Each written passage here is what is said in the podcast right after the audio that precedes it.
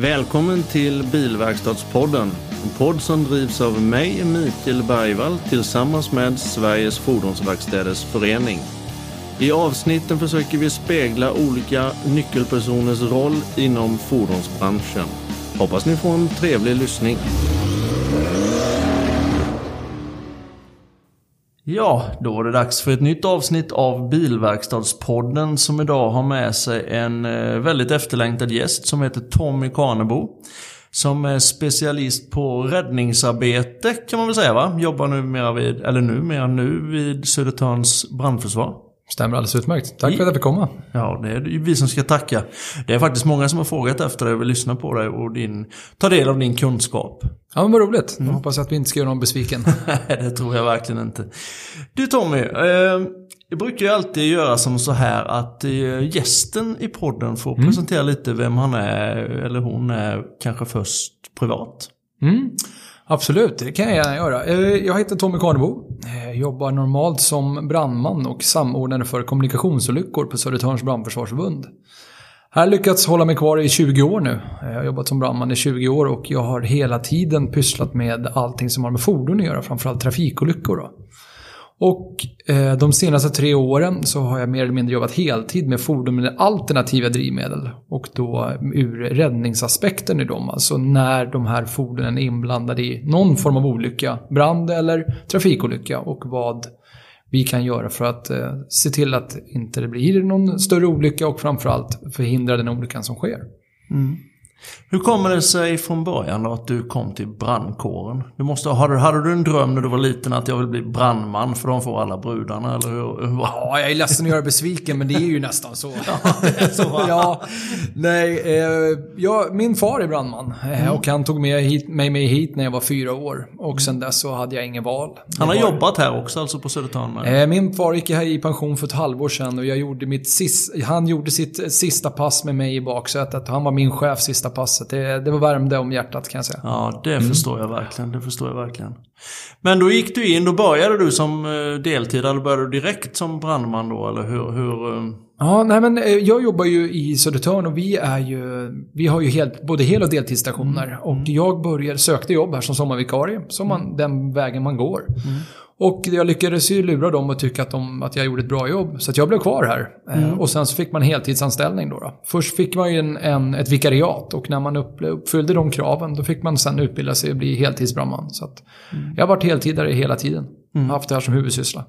Du började väldigt tidigt med andra ord med tanke på att du är, du kan inte vara, du är runt 40 någonting. Ja, ganska precis exakt 40. Ja, ja precis. Du började väl direkt efter gymnasiet med andra ord också. Ja, jag muckade till och med tidigare från lumpen för att komma hem för att jag fick jobb här. Så att jag började som 19-åring. Så att, Ja. eh, absolut. 20 år i tjänst nu, det, det är... Ja, det, Det är stabilt alltså. Det innebär ju, vilket vi kommer att komma till, att du har ju väldigt mycket erfarenhet och kunskap såklart. Absolut. Ja, Jag men eh, om vi drar tillbaka det lite. Du är uppvuxen här i Stockholm. Jajamän, jag är uppvuxen i, eh, här i Tumba, där jag har jobbat på räddningstjänsten också. Och det finns ju för och nackdelar med att bo i samma kommun där man jobbar. Fördelen är att du hittar ju. Nackdelen är att det händer mer än en gång att du träffar på dina vänner som har varit inblandade. förstår jag. Det förstår jag. Hur stor, för mig som är från Småland och bor i en ort där det är 1200 invånare typ. Mm. Hur stort är Tumba? Eh, Ja, Botkyrka kommun som är den där vi be- befinner oss nu, då, vi är ungefär 80 000 invånare och vi har även räddningstjänsten i Salems kommun som är vår grannkommun. Då. Så att vi eh, har ungefär 95 000 invånare i vårt släck, primärsläckområde. Då. Och sen jobbar ju vi mot Storstockholm då, så att vi ligger ju, Södertörn, det är ett brandförsvar som är alla brandstationer söder om Stockholm. Och sen har vi Bjässen i, som är Storstockholms brandförsvar då, som är inne i city då, som är en, eh, riktig drake. Och vi är Sveriges tredje största räddningstjänst i Södertörn då. Alltså Sveriges tredje största räddningstjänst. Jajamän. Ja, ni har ju fantastiskt mycket portar och ja, Det är ju andra gången jag är här Mm, nu så jag är förvånad egentligen över att jag hittade hit. Fast det hade jag förmodligen inte gjort utan min GPS. Ja, det är bra att fuska ibland. Ja, men så är det. Så Nej men det stämmer. Det är Botkyrka brandstation där vi är idag då. Vi, vi är ju en väldigt stor station och när jag började här för 20 år sedan då hade vi brandbilar i alla de 24 portarna vi har. Ja. Idag så står det brandbilar i tre. Ja. Hur, alltså egentligen ju mer man läser, nu är vi inne och flikar på ett helt annat område som vi ska komma också till sen, men Man läser ju om alla de här bilbränderna och alla anlagda bränder och ändå så skärs det alltså ner på brandförsvaret. Det är korrekt uppfattat. Jajamän. Och, det, och bilbränder och så vidare är ju, är ju någonting som vi kan hantera ganska enkelt. Men titta på de här stora skogsbränderna. De är vi inte dimensionerade för överhuvudtaget.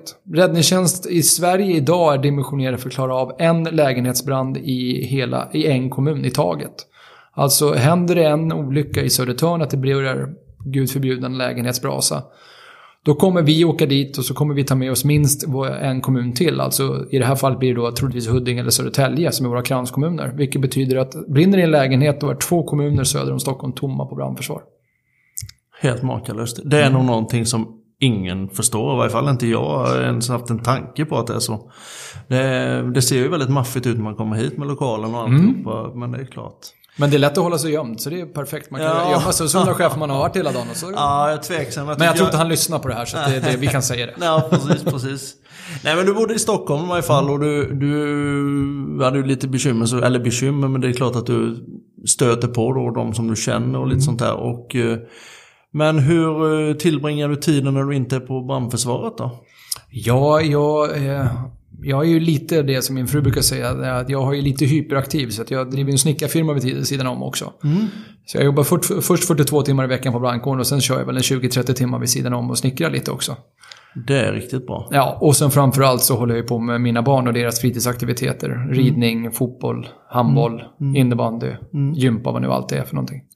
Jag tänkte på det, är det bara en liksom sån där skrönad brandman? De, ni gör ju egna almanackor och sånt där. Är det någonting som du har själv har deltagit på? Eller. Alltså nu har jag lite dålig hörbarhet på den här sidan av bordet. men men eh, jo, det kanske stämmer att man har varit med i någon sån almanacka någon Ja. gång. Ja, men eh, jag, till mitt försvar var det till en god sak. De pengarna gick till, eh, nu ska vi se här, eh, kronprinsessan Victorias fond. Ja. Var det. Så vi ställde upp gratis och var med med eh, Kattungar och brandman hette den. Jaha, Och då var vi med där, ställde upp gratis och alla pengar gick oavkortat till hennes fond. det är att- jättebra. ja. Nu må, kan ju alla googla på den. eh, Kattungar och brandmän i varje fall. Ja, yes, gör det. Men du, med just den här fysiska alltså Mm. aktiviteten och träningen. Hur pass viktigt är det för en brandman idag att vara tränad? Ja, absolut. Den är en väldigt viktig del. Det är ju en stor del utav där vi bygger vårat, eh, våran grund att stå på. Vi, Allmänheten, när, när de råkar ut för en olycka, så räknar de med att det ska komma någon och hjälpa dem. Och då ofta så är det ganska fysiskt krävande. För att det kan vara en brand, det kan vara en trafikolycka, det kan vara att någon har drunknat eller liknande. Och då kräver det oftast väldigt mycket fysisk aktivitet utav oss för att kunna utföra det momentet som de behöver hjälp med. Så att vi har ju rätt att träna på arbetstid. Ja. Och vi har fyskrav. Alltså vi har krav som ställs av vår arbetsgivare på att vi ska uppfylla vissa fysiska förmågor. Eh, Och uppfyller man dem, då får man åka brandbil så att säga. Mm, mm. Och hur ofta, eh, alltså jag tycker ju person, det här är en egen åsikt Mm. då när det gäller att ju äldre man blir, att man borde få liksom checka av det här med körkortet Mm. och syn och sånt här hela tiden efterhand med åren. Men har ni några återkommande tester ni gör som brandman så att man till exempel vid min ålder då kanske inte klarar av dem så att man liksom får sätta sig på administrativa uppgifter eller hur Mm. ser det ut? Ja, alla brandmän testas ju en, minst en gång om året, oftast är det två gånger. Vi har något som kallas rullbandstest, när man behöver gå på 5,6 km i timmen i 8 graders lutning i iklädd full brandmannadräkt. Det är betydligt jobbigare än vad man tror, det kan jag lova er. Eh, Och sen så har vi vanliga, sen har vi simtester och fystester. Alltså vi ska göra en arbetsbana. Sen har vi läkarundersökning en gång om året. Och när man har passerat eh, 40 då måste man kolla hjärtat vartannat år. Man gör ett arbets-EKG. Och har man passerat 50 då måste man kolla hjärtat varje år. Jaha. Så att, eh, vi, har ju, vi, vi har en väldigt bra företagshälsovård där som kollar oss minst en gång om året. Ja, Kollar förstår. över allting.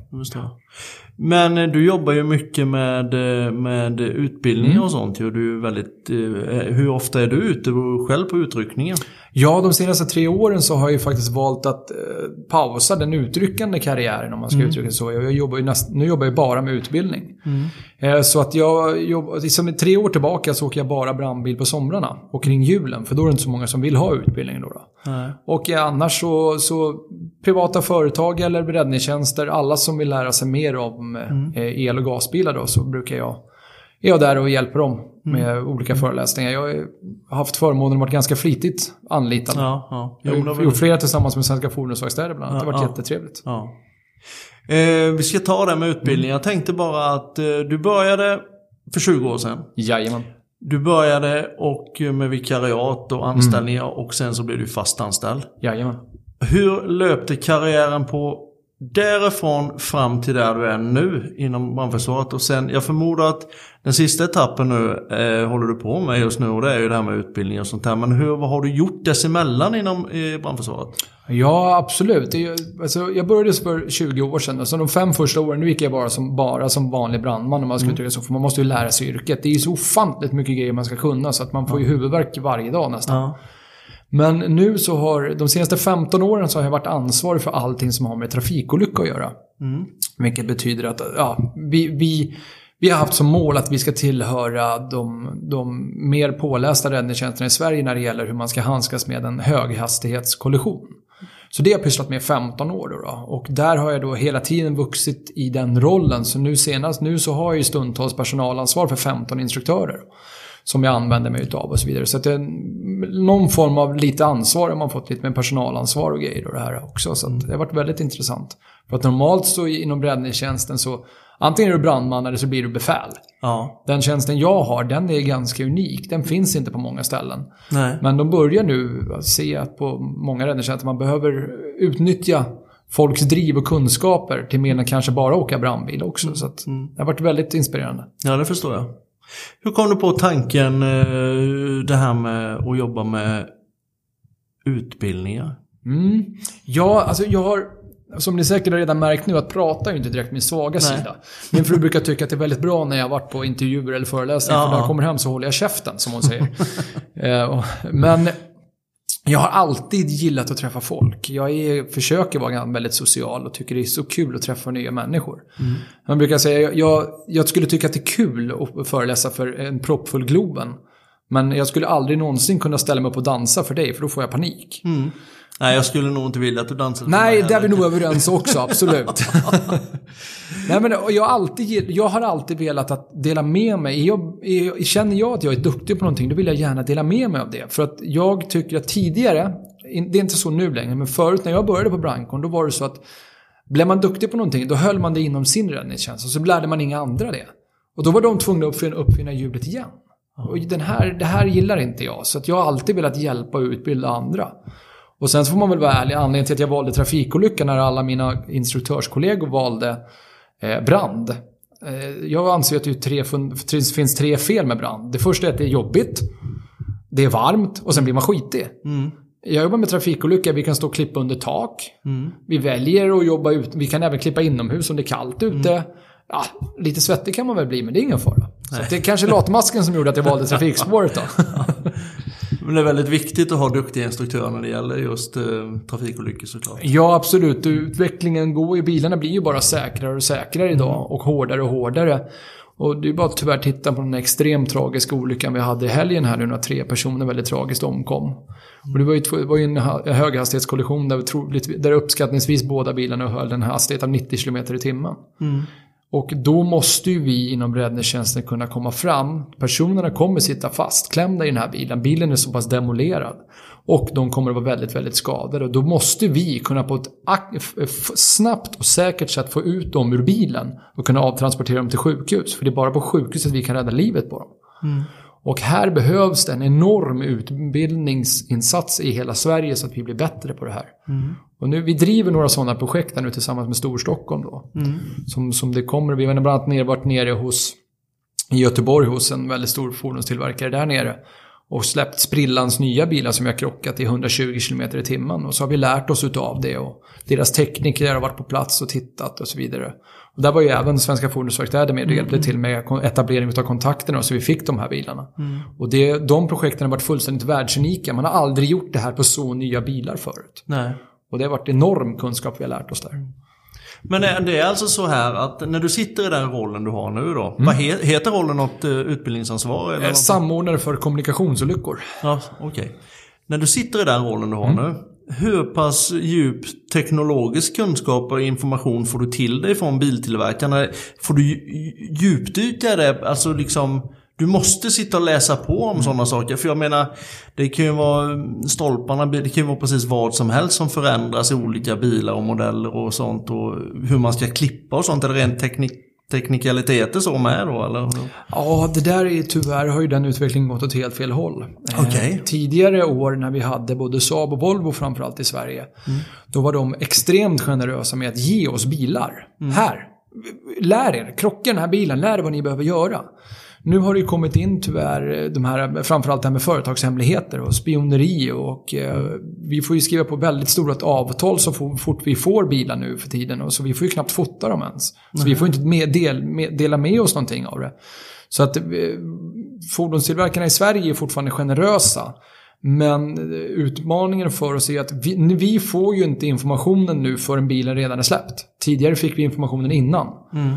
Och nu vet vi att vi har eh, gigantiska problem att klara av de här olyckorna med eh, bilar som är 2018 och nyare. Det är, jag vågar påstå att alla räddningstjänster i Sverige fixar inte det. Men eh, alltså problemet ligger i att ni inte vet hur man ska gå ja. in och klippa och så, ja. Precis, för de gamla metoderna fungerar tyvärr inte på de nyare bilarna för de har byggt bilarna så väldigt, väldigt säkra. Ja. Det är ju en fördel. Men de få gångerna personerna kommer sitta fastklämda så kommer vi ha sådana gigantiska utmaningar så att vi, tidsfördröjningen kan tyvärr bli att vi kan få svårt att hinna få loss personen på ett, på ett snabbt sätt så att det går att rädda livet på dem. Fan. Mm. Det är ju en jätteutmaning såklart. Mm. Det, är ju... det är det, och därför är det ju väldigt skönt att säga att nu har jag ju faktiskt tyvärr bestämt mig, eller tyvärr, jag har ju bestämt mig att jag ska gå vidare i min karriär nu och kommer mm. lämna räddningstjänsten. Mm. Men det, jag, innan jag slutar så kommer jag lämna, tillsammans med Storstockholm, så kommer vi lämna ett utbildningspaket efter oss som vi kommer att skicka till alla räddningstjänster i Sverige för att ta del av det. Mm. Där vi just delar med oss av det här nya, senaste vi har lärt oss. Mm. För vi har nu fått tag i nästan 80 stycken sprillans nya bilar av olika bilmärken där vi har gjort testerna på. Och där vi kommer dela med oss utav det. Så att min målsättning är att när jag slutar då kommer vi att ha ett utbildningsprogram som framförallt de som jag anser ryggraden i svensk räddningstjänst, deltidskårerna, har någonting att läsa in sig på. Så att de klarar det. Mm. Det, hur, hur, anser du, för jag förmodar att du träffar en hel del deltidare och ja, sånt. Och, även på landsbygden eller hur? Absolut, ja hur, hur, massor. Hur är nivån på brandmännen där? Ja, för det första får jag säga att jag är, jag är imponerad över hur, vilken hög kunskapsnivå de har. Mm. Eh, de individerna som jobbar som deltidsbrandmän, de har ju det alltså som en bisyssla. De har ju alltså en de kan stå i en fabrik och jobba eller på ICA eller vilken annan butik som helst. Och sen när det piper till i fickan hos dem, då har de fem minuter på sig att inställa sig på brandstationen. Helt plötsligt växla om och så gå och åka ut på en, en villabrand eller mm. trafikolycka eller liknande. Och de har nästan samma kunskapsnivå som jag som jobbar med det här heltid. Jag går till jobbet 42 timmar i veckan och jobbar bara med brand då. Mm. Bara utbildning, övning och så vidare. Och de här individerna kan nästan samma sak. Mm. Så att majoriteten av räddningstjänst Sverige är väldigt imponerade över den kunskapen de har. I handen på hjärtat så är det så att de har väl lite lägre kunskap. Men jag tycker att intresset och viljan är väldigt härlig och den entusiasmen tycker jag man ska tillvara på. Mm. Vad tror du det är som gör att man blir deltidare? Liksom, är det något att man brinner för att hjälpa eller rädda? Eller hur?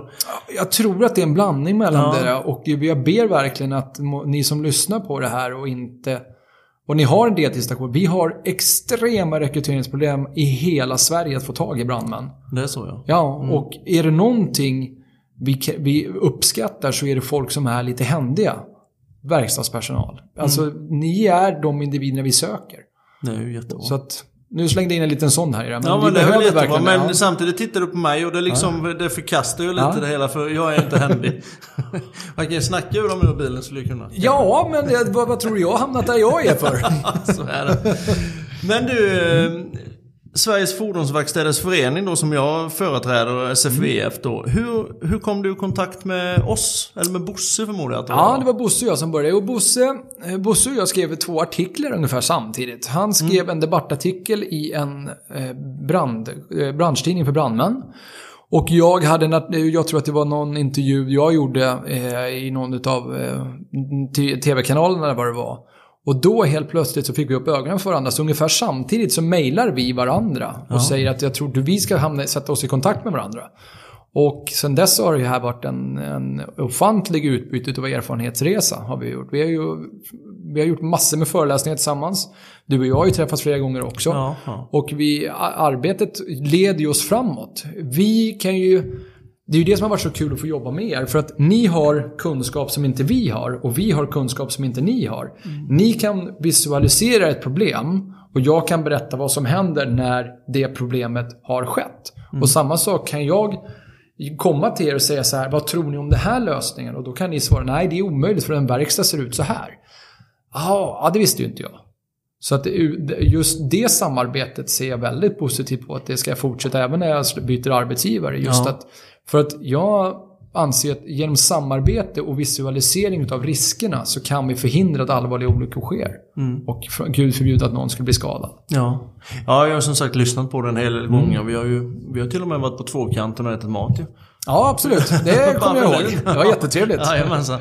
Men eh, dina utbildningar som sagt, de är ju... De jag har lyssnat på främst, det är ju utbildningar, informationen då kring elbilar och, och batteri och, och lite sådant. Och det är jag jättenyfiken på. Och det är ju både att man höjer rösterna för att det är jättefarligt och hur man ska ladda dem och hur man får göra där och hur man ska göra där. Ta nu hur lång tid du vill på dig att berätta. Jag har kommit hit till dig för att köpa en elbil. Vad skulle du rekommendera mig att fråga efter och göra då? Ja, absolut. Om vi, eh, skulle jag vara en eh, säljare eller liknande till dig så skulle jag ju först och främst eh, rekommendera dig att du, eh, att du installerar en korrekt installerad laddstation av en behörig elinstallatör hemma. Eh, där, då, då kommer du ifrån mycket av den utmaningen som vi inom räddningstjänsten ser det här med just laddningen. Då, då.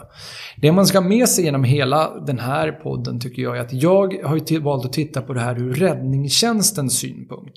Den kanske inte alltid stämmer överens med vad andra tycker.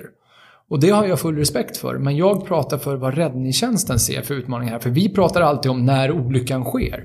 Sen kanske den sker en gång på hundra. Eller en gång på tusen. Men Ja. just den gången, då vill inte vi stå med brallorna nere om man ska uttrycka sig så.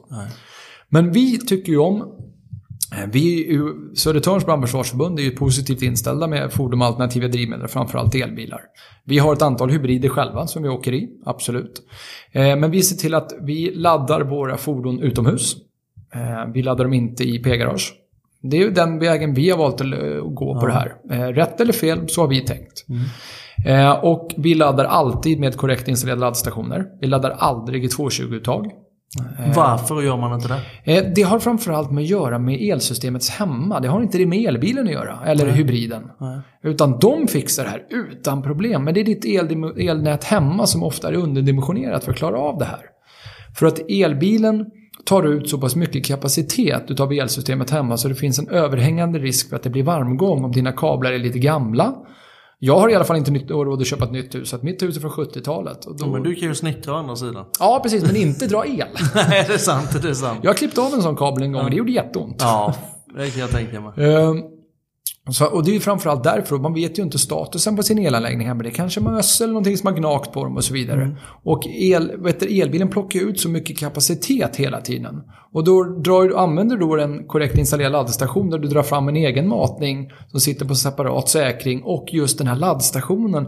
Fördelen med laddstationen är att en laddstation pratar ju med bilen och frågar, ja, man ska översätta till svenska, frågar mår du bra? Jajamän, säger elbilen. Bra, säger laddstationen och skickar på ström. För det kan också vara så att när du har varit ute och kört så har det blivit något fel på någon del i batteriet. För det är, oftast batter- det är ju batteriet vi har lite reserverade mot. Ja. Och det är för att vi inte kan så mycket om det. Och har det nog hänt någonting med batteriet då kommer bilens BMS-system, BMS står för Battery Management System, den kommer då förklara för batteri, du, den här laddstationen att nej, vi, vi vill inte ta emot ström för det är något som inte händer här, stämmer här. Och då, med en 220-tag, då kan man skicka Ja, på bara ström mata ändå. på det hela Ja, tiden. Men precis. Mm. för jag, jag hade en tanke, för jag har ju hört lite av de här förklaringarna tidigare då från dig, från Göteborg bland annat, när Ja. pratade om det. Eh, och sen så var jag ju på semester i somras på västkusten, det spelar ingen roll var jag var, men Då låg stugorna väldigt tätt med varandra. Och väldigt mycket norrmän där. Och i Norge säljs det väldigt mycket elbilar. Och där Ja. hängde ju förlängningskablar och det var knut på sladdarna och sånt utifrån var och varannan stuga. Och elbilarna stod precis bredvid stugorna där och laddades. Och jag bara kände att det här måste ju vara väldigt fel. Ja, vi, vi har ju skrivit lite om det här, lite om det här på vår hemsida. Där man kan ladda ner det här gratis. Det står rakt upp och ner där. Södertörns... Ja, simonbertilfredrikfredrik.se, sbff.se. Ja, så skriver man i sökfältet bara elbilar så kommer man till vårt PM. Och, då, och då, där har vi skrivit lite rekommendationer, vad vi rekommenderar. Och där tog du precis upp de grejerna vi inte rekommenderar. Vi rekommenderar inte laddning i 220-tag. Absolut inte med förlängningssladd och framförallt inte med en förlängningssladd som är draget från ett vägguttag som är inomhus. Nej. Så att, där fick du med allihopa. Ja, jättebra. Så där gjorde de allt, eh, allt fel då ja. ja. Hur är det med eh, skotrar och sånt där som är väldigt populärt nu? De kör in i varuhus och överallt. Hur, alltså, det kan väl också bli Ja, där ser vi ju mer än på en riktig skräckblandad förtjusning. Jag menar, tittar man på statistiken så är det ganska tydligt att en elbil brinner mer sällan. Än, mer sällan, säger man så? Ja, det blir i alla fall färre tillfällen än vad en normal bil gör. Det, statistiken är tydlig där, det är inga tveksamheter. Men utmaningen för oss är att den brinner på ett annorlunda sätt. Den brinner på ett helt annorlunda sätt och den kan brinna mycket längre. Och den är svårsläckt och den ger ifrån sig väldigt giftiga gaser.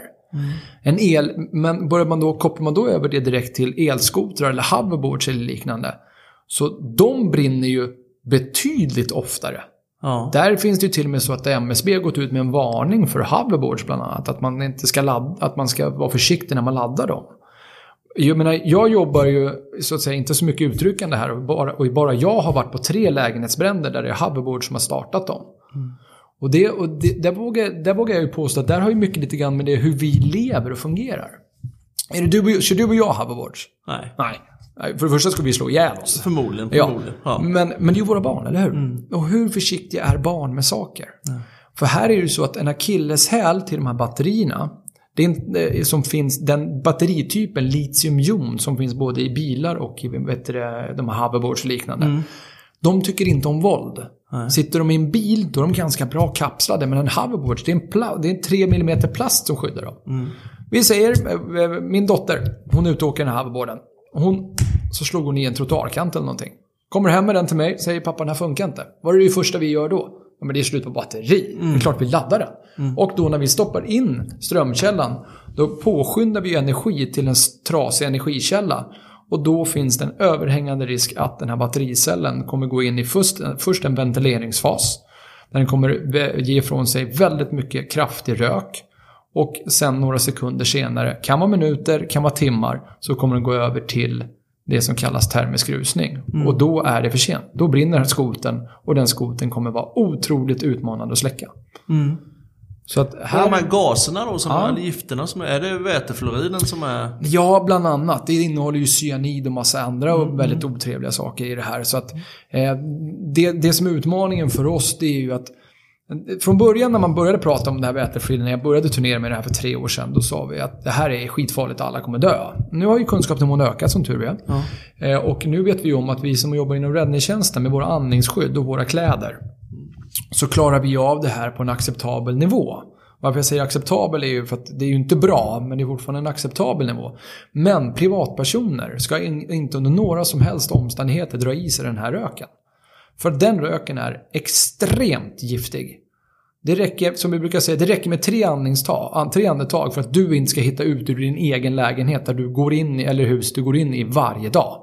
Och efter fem andetag så är du medvetslös och då är du troligtvis tyvärr på väg mot en annan mot ett annat ställe. Om man ska Ja. uttrycka sig så.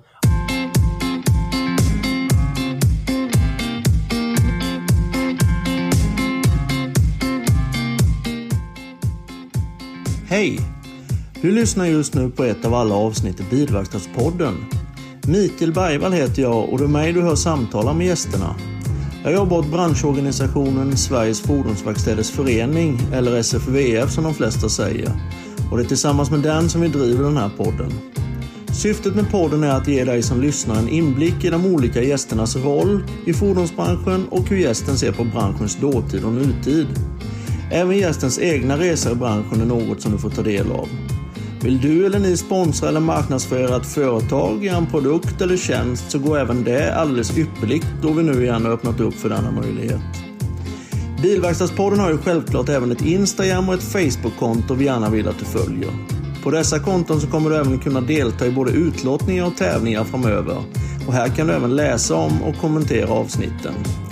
Överallt där poddar finns, finns även den här podden såklart.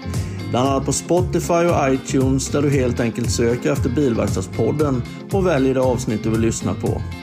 Har du önskemål om någon speciell gäst så går det bra att skicka ett meddelande via Instagram eller Facebook eller skicka ett mail till mig, mikael.bergvall.sfvf.eu. Kontaktuppgifterna finns även såklart i avsnittsbeskrivningarna. Ett stort tack än en gång för att du lyssnar och ha det så jättebra. Tack!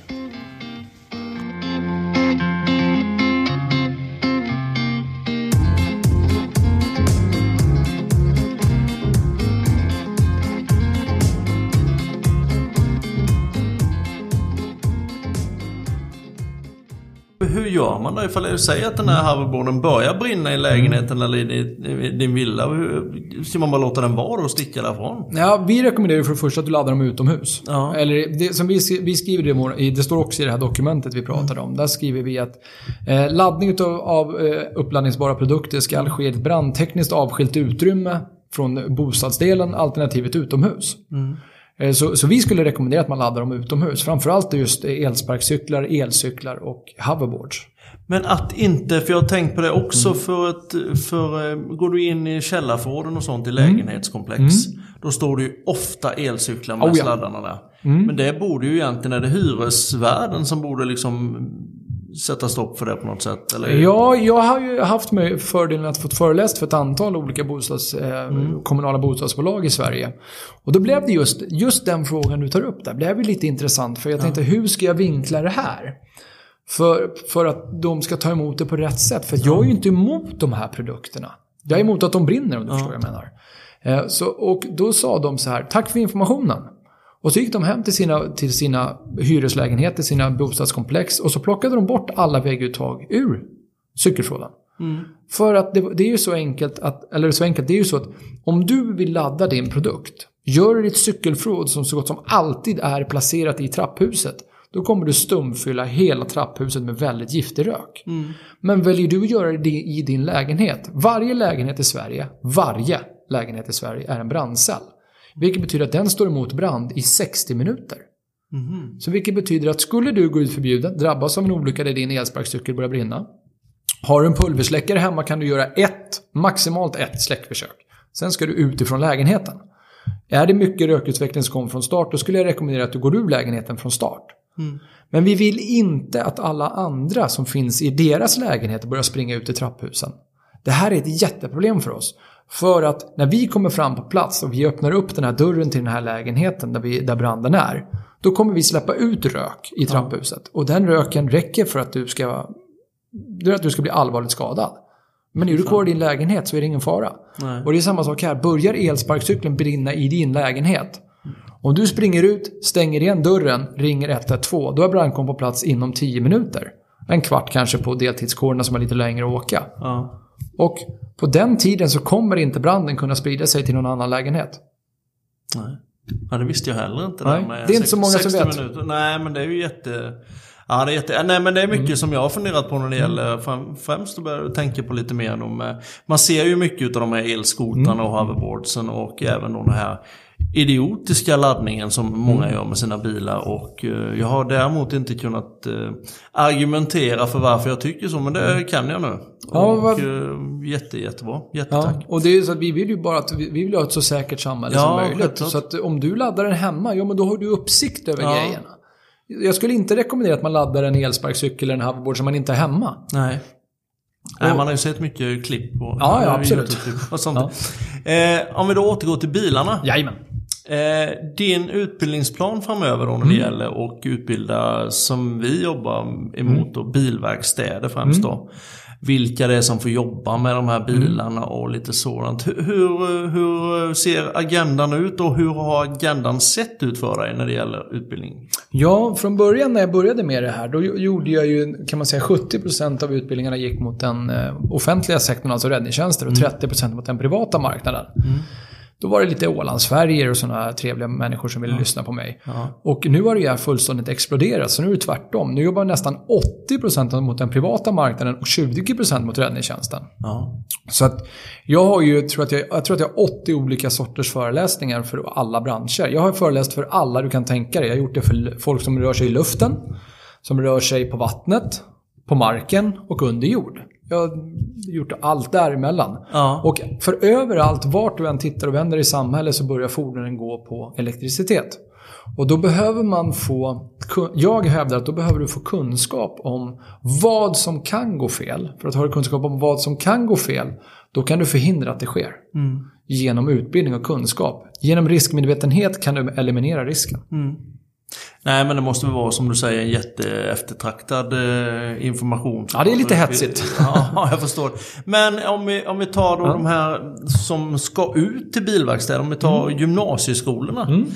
De bör ju rimligtvis få någon form av grundläggande utbildning när man går eh, fordonsgymnasiet då för att jobba med de här elbilarna. Är du även ute och informerar där och utbildar där eller är det lärarna kanske du utbildar eller? Eh, jag får vara ärlig och säga att inte en enda skola har hört av sig. Det är märkligt. Vi gör så här, eh, vi säger så här, inte en enda svensk skola har jag utbildat, men jag har utbildat utländska skolor. Du har det ja? Jajamän. Berätta. Jag har bland annat varit på Åland och utbildat där. Mm. Eh, Jag har varit i Danmark och utbildat där. Deras eh, vissa fordonsgymnasieskolor där. Men är det för att man inte tar det här med elbilar på allvar eller? Jag kan bara spekulera och det blir ofta fel som min fru brukar säga. Så.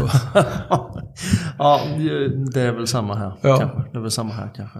Men vore det en önskan ifrån räddningstjänsten om skolorna efterfrågar den här utbildningen? Ja, men det tycker jag väl. Det är ju som, som eh, Bosse och jag pratade lite grann om just skolorna där att eh, juridiken har ju ni varit och från Svenska Fordonsverkstäder utbildat fordonsgymnasium med och så vidare.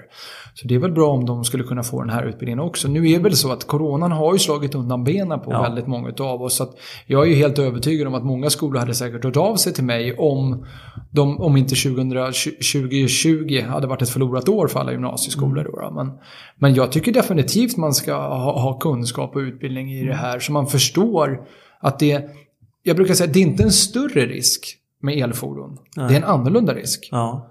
Och där, där är det många som skäller på mig och säger ja men varför skriker du ut det här? Eller skriker och skriker säger jag. Men när den första bilen kom till Sverige. Den f- absolut första bilen som kom till Sverige. Då var det en människa som var tvungen att gå framför den bilen med en varningsskylt där det stod varning bil. Nu kommer elbilarna. Vi har inte lärt oss hur de funkar. Då måste vi våga prata om riskerna för att kunna eliminera dem. En vanlig bil som brinner bensin eller diesel eller etanol. Den är också farlig. Den ut- ger sig också upp farliga bränngas och så vidare. Men jag jobbar på Botkyrka brandstation. Vi släcker 80 bilbränder om året. Mm. Vi kan det nu. Vi har, vi har hittills släckt tre elbilar. Ja. Det är nytt för oss. Vi måste få lära oss. Och då måste man våga prata om risken och inte bara skälla att man, gör- att man gör fel som berättar risken. Nej. Jag tänker på en sak när du säger det här med, med brand i bilar. Eh, det är ju väldigt mycket, eller väldigt mycket, men det händer ju väldigt mycket i de här trakterna med Ja. att eh, man antänder bilar. Ja. Bilbränder. Tyvärr. I- Alltså vad händer då ifall du tänder eld på de här bilarna och det står ett gäng med elbilar på en parkering och sen, det, alltså det kan ju gå hur jävla galet som helst. Ja, det kan ju gå galet. Alltså det, där, där vill jag ju, vill jag ju väva in alla alternativa drivmedel. Mm. Eh, Det är ju så att många säger ju så här, ja men elbilarna brinner mer sällan och gasbilarna brinner mer, mer, mer sällan än vad en vanlig bil gör. Absolut. Men vi har i Sverige ett antal olika problemområden. Där vi har utmaningar med, med bilbränder. Och här, här börjar de inte brinna av naturlig anledning. Utan Nej. här börjar de brinna av att någon tänder eld på den. Så då, då brukar man säga så du får ursäkta, bilen kommer att brinna vare sig du vill det eller inte. Eh, Och den informationen vi har fått, det jag har tagit del av både, för jag jobbar ju ganska mycket nationellt, internationellt också med utländska räddningstjänster. Både, både allt ifrån USA till Australien och mycket i Europa där vi utbyter erfarenheter. Och all, våran, all våran data och erfarenheter från faktiska larm, det skiljer sig ganska mycket från om man tänder eld på en elbil i ett eh, forskningslabb. Vi jobbar på ett helt annorlunda sätt. Om vi säger att det, om vi säger att den bilen du åkte hit nu vet jag inte riktigt var du åkte, men eh, om vi säger att det hade varit en elbil. En rakt upp och ner en elbil. Och så det som de oftast gör, våra, våra ynglingar, det är att de slår sönder två stycken rutor på bilen, slänger in en liter brännbar vätska, sen går de därifrån. Och så kommer bilen börja brinna. Eh, den informationen vi har där är att Eh, erfarenheten säger att anlagd brand i bilen som går neråt mot batteriet, det står batterierna emot ganska bra faktiskt. Eh, och det är jag glad för. Eh, för att eh, då brinner bara hytten. Den röken är skitfarlig också, spelar ingen roll vad det är. Det är jättegiftigt. Ja. Är det. Som vi ser då är just det här som du pratar om, att man tänder det här på ett antal olika bilar. För att de försöken och de erfarenheterna vi har sett är att när det börjar brinna under bilen så står batterierna emot branden betydligt sämre än vad de hade gjort annat. Och här är ju då så att om vi säger att det, det står tre bilar på rad. Bilen längst till höger tänder man eld på. Det är en lätt sluttning från bil höger till neråt vänster. Så att marken lutar lite grann. Man tänder eld på den här bilen. Brandkåren har 10 minuter framkörning vilket betyder att bilen kommer att börja brinna. Soppatanken kommer att gå hål på. Då rinner ju soppan ut. Den börjar brinna. Och den rinner ju då in under de andra två bilarna som i det här fallet är en elbil. Då får du en väldigt temperaturökning direkt på batteriet. Vilket gör att då finns det en betydligt större risk att batteriet börjar brinna. Och då är ju vi reserverade på det sättet att elbilen Utomhus så är det inte någon jättefara för oss brandmän. Men röken är väldigt, väldigt giftig. Och det som är utmaningen för oss är ju att vi kommer behöva använda väldigt mycket vatten för att släcka de här batterierna om de börjar brinna. Hur, hur mycket? Ja, eh, då kommer direkt motfrågan hur långt är ett snöre? Ja. Nej, men om du tänker en vanlig... Ja, man brukar prata om att en normal bil som brinner, en vanlig bensinbil, gör av med ungefär 1500 liter vatten på. 1500 liter. Eh, en elbil, då räknar vi ju på någonstans mellan 10 till 15 000 liter vatten. Så det är ett antal gånger mer. Ja. Eh, Och det utmaningen för oss är ju att elbilens batterier, har de varit utsatta för våld eller brand så kan de återantända gång på gång på gång igen. Och även med fördröjning. Ja. Så rekordet vi har är från USA där man använde, jag kan inte så mycket om den insatsen och jag ska definitivt inte prata skit om mina kollegor. Men de gjorde av med 32 000 liter vatten På en bil. va? på en bil. Och 32 000 lat- liter vatten, det finns det inte en brandstation i Sverige som har med sig, Nej. kan jag, kan jag säga, när vi kommer. Men man har ju läst lite om det här att man sänker ner bilarna i Mm. containrar. Och... Eh, ja, vi sitter och jobbar lite grann med den aspekten också där vad man kan göra. Det som man, det man, man, man drar hela historien då, det är så att framförallt i Danmark och Holland så jobbar man ganska mycket aktivt med just den här, den här proceduren. Och det är då att har det brunnit i en elbil, alternativet att elbilen har varit utsatt för våld, då, vad heter det, så gör man en analys när man har släckt ner bilen. Då sänker man ner den i en container. Eh, sen fyller man den containern med vatten. Eh, Fördelen med att man gör på det sättet är att den, då är det, det som anser vi inom räddningstjänsten är ett ganska säkert sätt att frakta bilen på. För bilen ligger under vatten. Men det är så att de här batterierna, eh, som är en fantastisk uppfinning, jag vill flika in det för de är skithäftiga att ha att göra med, bara man vet hur de, hur de fungerar. De kan brinna under vatten. För de tillverkar sitt eget bränsle, syre och värme. Så att det är fortfarande ett säkert sätt att transportera dem i ett vattenbad. Så länge du inte lägger ett stumt lock på. För vi vill inte ha en tätsluten container för då finns det en explosionsrisk. De Eh. kan alltså ex- explodera i vattnet. Eh, röken kan explodera, ja, Ja, ja. absolut. Den som ansamlas ovanför vattnet. Eh, men det här, är, det här anser jag är ett relativt säkert sätt att transportera bilen på. Från punkt A till punkt B. Men det är ju så att har det, har det varit en trafikolycka eller en brand, då ska den här bilen bärgas någonstans och det brukar oftast vara en märkesgodkänd verkstad. Och då ska man ha med sig att bara för att bilen har varit doppad i vatten så betyder inte det att faran är över. För när du lyfter ur bilen i vattnet igen och ställer den på den här parkeringen eller den här karantänplatsen utanför antingen skrotföretaget eller försäkringsbolaget eller verkstaden så kan bilen börja brinna igen. Det är absolut inga problem att den kan göra. Men måste man inte ha några uppställningsplatser och sånt för att säkra? Jo, det måste...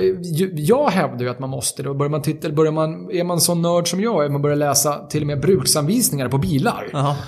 Då har man ju för lite tid, brukar min fru säga. Men, Eller för mycket tid, så brukar man säga. Eh, och, men, men där så står det ju krav om karantänplatser. Och karantänplatserna, där, där, där brukar man säga att det får inte finnas något brännbart material. En krockskadad eller elskadat eller brandskadat elfordon som kommer till en verkstad ska stå i karantän.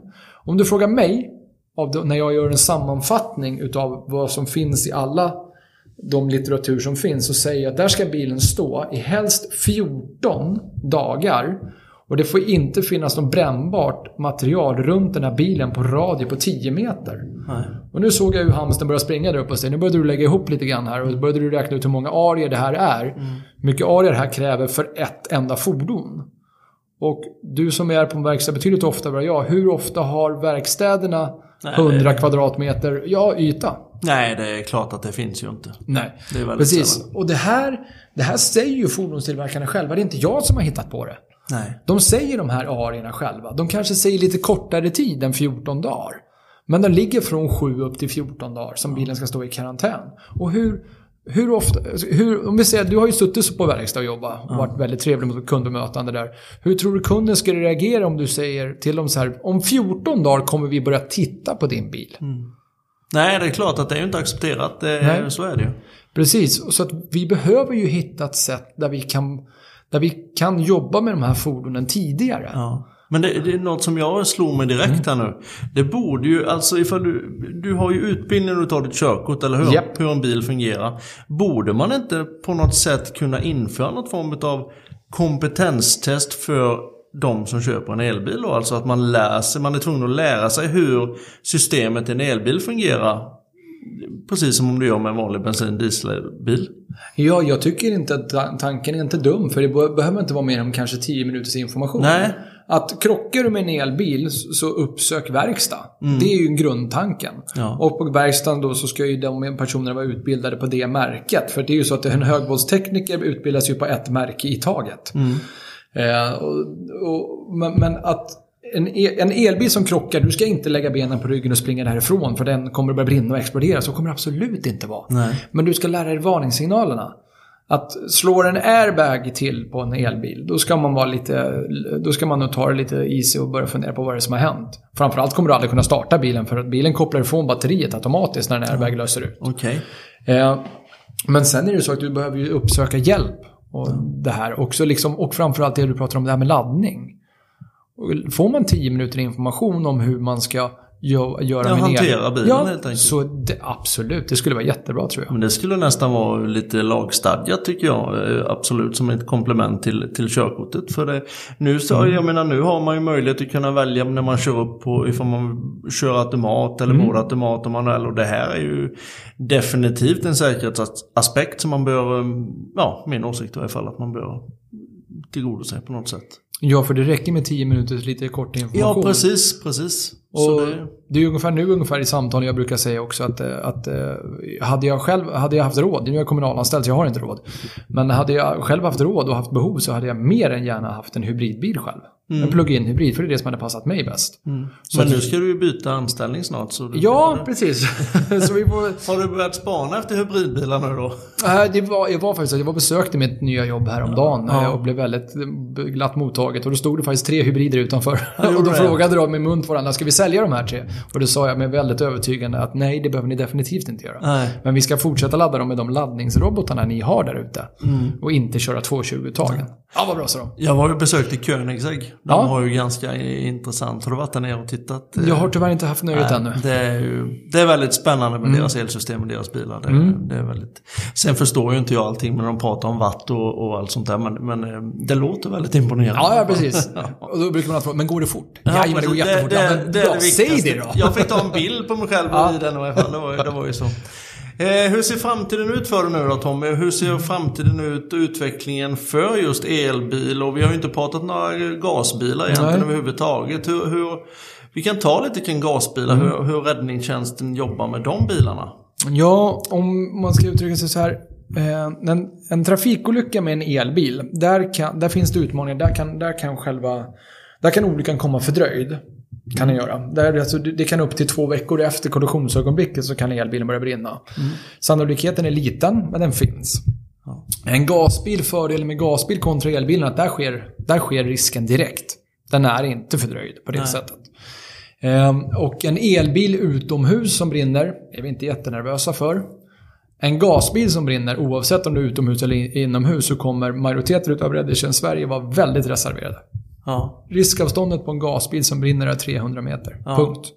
Jag har ju sett de här tankarna som har flugit Mm. iväg, bland annat på bussar och sånt. Kan du berätta lite sådana, alltså det är ju... Ja, den mest kända i Sverige är väl Klara-olyckan då. Ja. Den här gasbussen tog, verkligen tog sats och körde in där. Individen kom ju inte så långt för det sitter ju en bet- betongbarriär innan. Och det där är ju lite intressant för att det är inte första gången. Nej. Det är gång nummer sju det skett. Och Ja, efter... Alltså tankarna sitter på taket på Ja, bussen va? helt oblottade. Helt oskyddade på alla möjliga sätt. Och jag har ju jobbat då både med... Jag har haft förmånen att sitta med ett regerings, eh, regeringsuppdrag. Eh, den säkra, gus, buss, säkra gasbusstransporten hette det.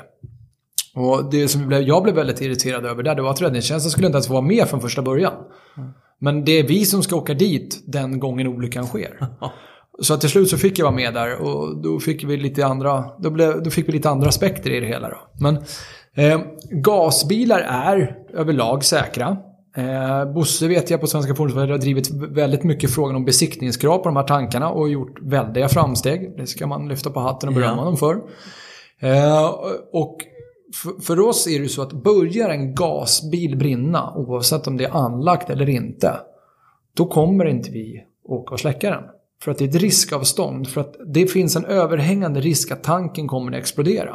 Precis som, en, eh, precis som ni som jobbar i verkstad, ni har ju svetsutrustning. Där vet ni om att har ni syrgas eller acetylen, då kommer inte brandkåren gå in i byggnaden. Nej. Eh, Om inte ni ställer dem vid dörren, för då kan vi öppna dörren och bara dra ut dem. Det är där. Men skillnaden är på en verkstad, du är Ja. tvungen att märka upp att den tuberna finns Yes, där inne. Hur precis. ser det ut på en gasbil? Är den uppmärkt på något sätt? Eh, nej, Nej. absolut inte. Nej. Är inte det ganska konstigt? Det är, jo, det, det är två sidor av myntet. Jag och Bosse skrev en intressant debattartikel om det där för en tid sedan när vi sa att varför ska vi inte titta på som de gör i flera, i flera utländska, eh, vet du eh, nu kommer jag inte ihåg exakt vilka länder det var, men jag tror att det är Portugal och Polen, där man har annan färg på, nummer, på nummerplåtarna. Ja. I, i, i, I Norge så hade man ju från början bokstaven E på nummerplåten om det var en elbil. Nu har man ju tagit halva alfabetet eftersom varenda bil i Norge nästan är en elbil. Ja. Eh, Men, men då kan man utläsa det från håll. Och det är positivt för att då kan räddningstjänsten redan väldigt tidigt få en, få en indikation på vad det är för typ av fordon som är inblandade i olyckan, alternativet som brinner. Men vänder man på myntet och så, och så kommer det ut att alla, hypotetiskt, alla bilar med grön nummerplåt betyder att det är en gasbil, vilket betyder att brandkåren kommer stanna 300 meter från den här brasan. Då kommer ju helt plötsligt buset börja tända på bara sådana bilar istället. ja, det är klart. Det är Så att det är klart. två sidor av myntet. ja. Är det. Eh, Men vi gillar ju uppmärkning och nu har vi ju kommit så långt att många utav de tunga fordonen har börjat med, eh, med eh, märkning på dem. Då, då. Mm. Lite grann vad det är för drift på dem. Om inte annat så borde det kunna finnas någon form av databas som ni kan ha tillgång till när ni slår regnumret och ser, ja det ser ni ju direkt då förmodligen, Ja. men, eh, på ett enkelt och smidigt sätt. Men, men, Absolut, och det har vi ju. Vi använder ju Transportstyrelsens Ja. eh, he- hemsidor som vi slår på informationen på. Men då kommer ju direkt, då har du ju två aspekter till där. Det finns ju de i Sverige som åker runt med hemliga nummerplåtar, polisen. Och sen så har utländska regplåtar, de funkar inte. nej. För att just framförallt gasen, eftersom det är det vi pratar mest om just nu, den är ju betydligt vanligare i framförallt Polen än vad den är i Sverige. Mm. Och då funkar ju inte de nummerplåtarna nej. när vi slår på dem, tyvärr. Hur, eh, hur ställer sig på tal om polisen du säger där och, och räddningstjänsten. Hur, hur, eh, vad är det för drivmedel eller hur, hur, vad är det för fordon som ni införskaffar till era verksamheter? Är det elbilar ni också som börjar sträva efter det eller gasbilar eller hur, hur tänker ni? Ja, vi är ju precis, vi är, kommunal, vi är kommunalt, vi är ett kommunförbund som vi drivs Ja. utav, jag tror, ja nu riskar jag att jag blottar om jag säger fel här, men jag tror att det är nio, nio eller tio kommuner. Eller det kan även vara tolv. Men det är ett antal kommuner, så säger vi. som, bedri, som, har, som, är, som bedriver räddningstjänsten med Södertörn. Då. Och vi ska ju, precis som alla andra kommunala verksamheter, titta på miljö, minimal miljöpåverkan. Så vi går mot el på våra. Mm. Våra tunga fordon har vi inte ens börjat titta på el än så länge. För att det finns extremt få brandbilar hittills som, som går på el. Och det tror jag kommer bli en utmaning. Eh, det är ju så att vissa verksamheter kan man inte växla över till alternativa drivmedel. Och det är ju så enkelt att vi kan stå på en brasa i 4-5 timmar. Eh, där det brinner för fullt, där bilen går på, alltså den ligger ja. på 2000 varv per minut hela tiden. Mm. Och vi har ju då inte möjlighet att plugga in någon sladd någonstans eller dra igång ett elverk. Utan vi behöver kunna fylla på ja, 100 liter diesel och sen så ska den gå i fyra timmar till. Ja. Så att för oss kan det bli utmanande. Men däremot alla våra lättare fordon. Vi har ju en ganska stor fordonsflotta med personbilar. Där går vi mot hybrider. Absolut. Det gör, det. Det gör vi. Ja. Mm. Nej men det var bra. Så jag tänkte bara för att mm. det är säk säkerhetsaspekter och sånt. Men så inte folk blir livrädda för elbilar nu ja, på grund av Nej det ska man definitivt inte nej, nej.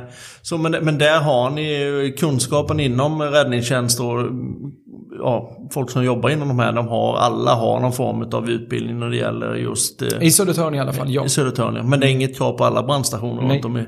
det är det inte. Nej, men, eh, eh, vad heter det, hur, hur ställer du dig till det, det här med lagstadning? Är det inte vettigt att ha viss form av krav även för de personer som jobbar med det? Liksom, är inte det... Jo, men det tycker jag absolut. En, en grundläggande brandskyddsutbildning kopplat till elfordon tycker ja. jag borde innehöra. Alltså, nu blir jag lite part i målet eftersom, eftersom min, mitt brandförsvar erbjuder den utbildningen. Ja. Men jag brukar köra en utbildning för verkstadspersonal på en till två timmar. Mm. Och sen, då anser jag att de har kommit ganska långt.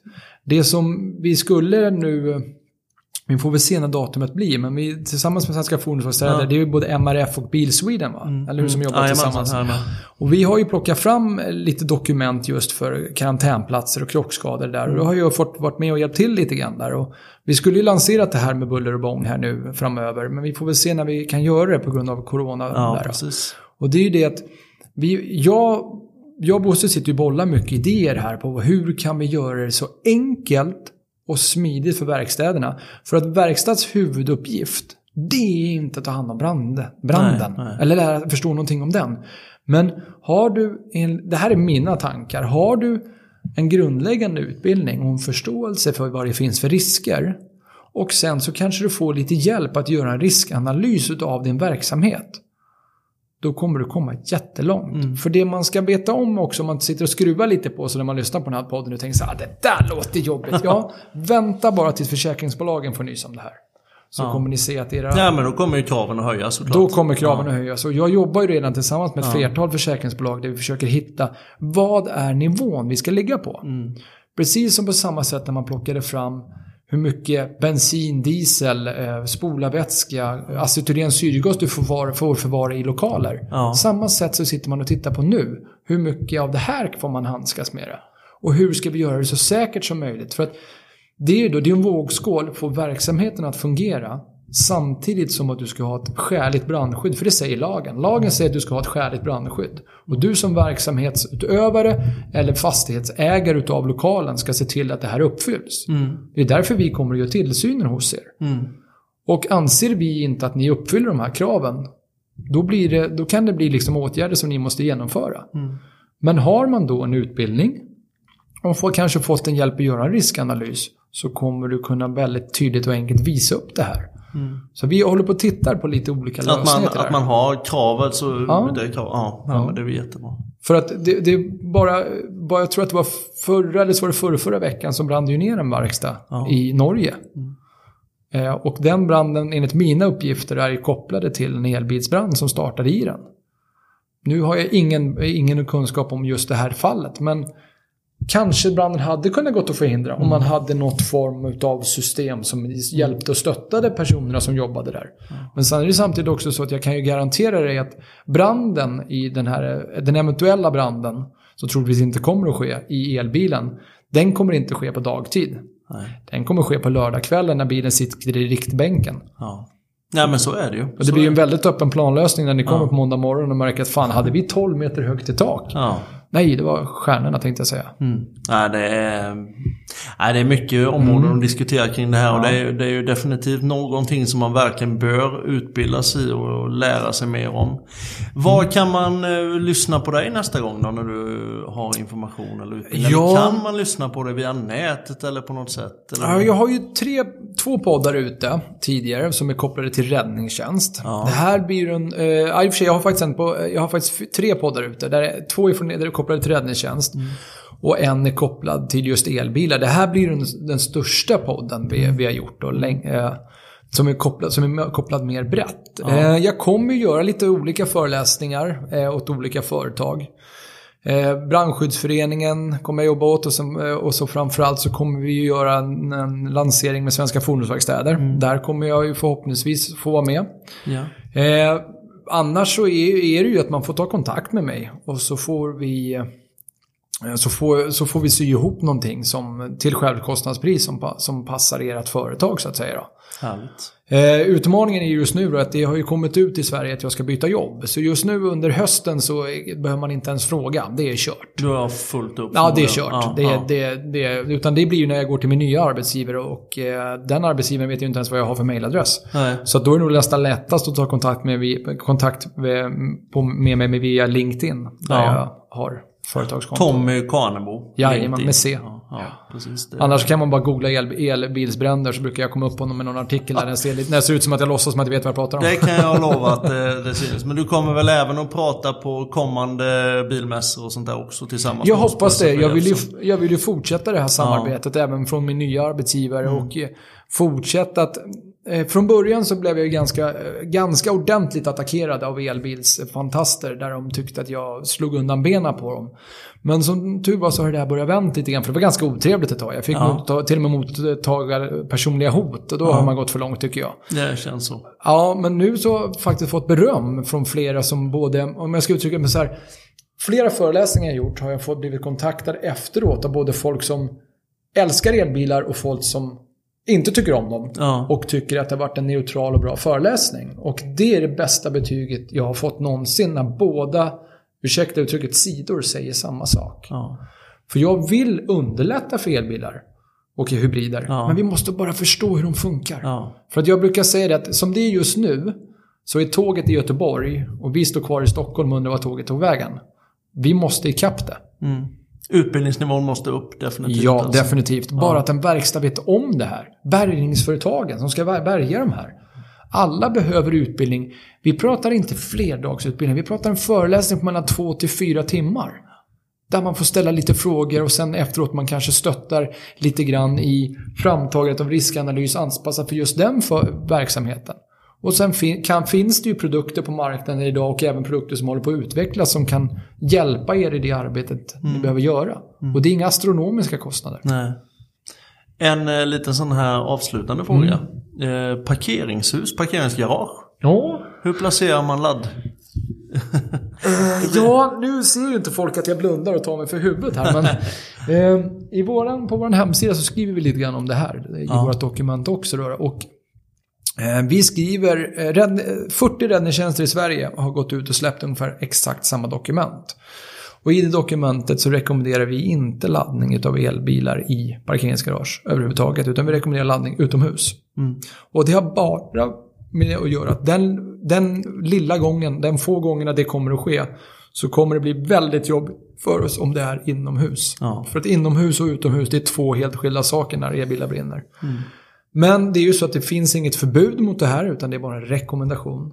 Så därför har vi även då skrivit på i det här dokumentet på vår hemsida om man vill ha laddning i PR-garage som vi inte kan förbjuda, det är bara en rekommendation, så har vi bett er att man ska tänka på några saker. Var man placerar laddstation, stolparna och kanske brandvarnare, brand, automatiskt brandlarm, sprinklersystem, fläktar, gärna laddstationerna vid utgången och så vidare. Så att de inte är längst in i garaget. Och så. Nej.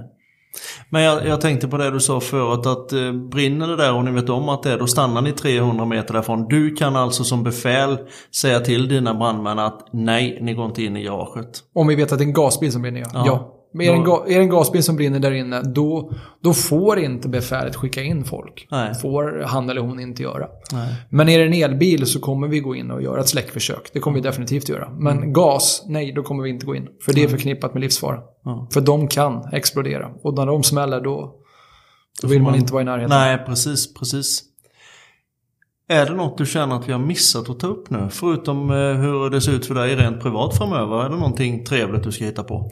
Ja, nej, men jag ska ju faktiskt börja på, eftersom jag får frågan rakt nu, så ska jag gå till DAFO Vehicle Fire Protection, heter Ja. vi. Och jag kommer fortsätta jobba med utbildningar, riskanalyser där och hjälpa och stötta företag för att underlätta det här. Och där håller vi även på att plocka fram väldigt intressanta produkter som jag tror kan hjälpa framförallt verkstäderna i sitt arbete. Men eftersom jag inte har börjat där än så får jag inte berätta vad det är. Nej, okej, okej. Men du har viss provision på dem? Eh, nej, det har jag inte. Jag, jobbar, jag var faktiskt en av de grejerna som jag sa när jag skulle börja jobba där. Jag vill inte jobba på provision. Nej, nej det förstår jag. Eftersom jag redan jobbar 60 timmar i veckan idag så vill jag inte börja jobba på någonting där jag kan jobba 80. Nej, det förstår jag. Det förstår jag mycket väl. Du, det var jättetrevligt att prata med dig Tommy. Tack så mycket detsamma. Så hoppas vi att, ja det vet jag att vi kommer göra. Vi ses framöver igen. Ja, definitivt. Vi ska, väl, vi ska väl åka till Stockholm, Göteborg och Malmö och föreläsa tillsammans förhoppningsvis. Det Inom en snar framtid. Absolut. Ja, sköt om dig. Tack detsamma. Hej. Hej.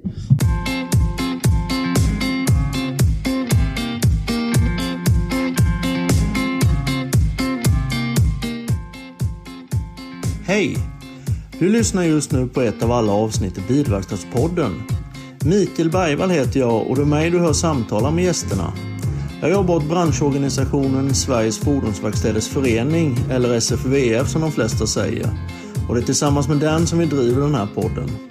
Syftet med podden är att ge dig som lyssnar en inblick i de olika gästernas roll i fordonsbranschen och hur gästen ser på branschens dåtid och nutid. Även gästens egna resor i branschen är något som du får ta del av. Vill du eller ni sponsra eller marknadsföra ett företag, en produkt eller tjänst så går även det alldeles ypperligt då vi nu igen har öppnat upp för denna möjlighet. Bilverkstadspodden har ju självklart även ett Instagram och ett Facebook-konto vi gärna vill att du följer. På dessa konton så kommer du även kunna delta i både utlottningar och tävlingar framöver. Och här kan du även läsa om och kommentera avsnitten. Överallt där poddar finns, finns även den här podden såklart. Bland annat på Spotify och iTunes där du helt enkelt söker efter Bilverkstadspodden och väljer det avsnitt du vill lyssna på. Har du önskemål om någon speciell gäst så går det bra att skicka ett meddelande via Instagram eller Facebook eller skicka ett mail till mig, mikael.bergvall.sfvf.eu. Kontaktuppgifterna finns även såklart i avsnittsbeskrivningarna. Ett stort tack än en gång för att du lyssnar och ha det så jättebra. Tack!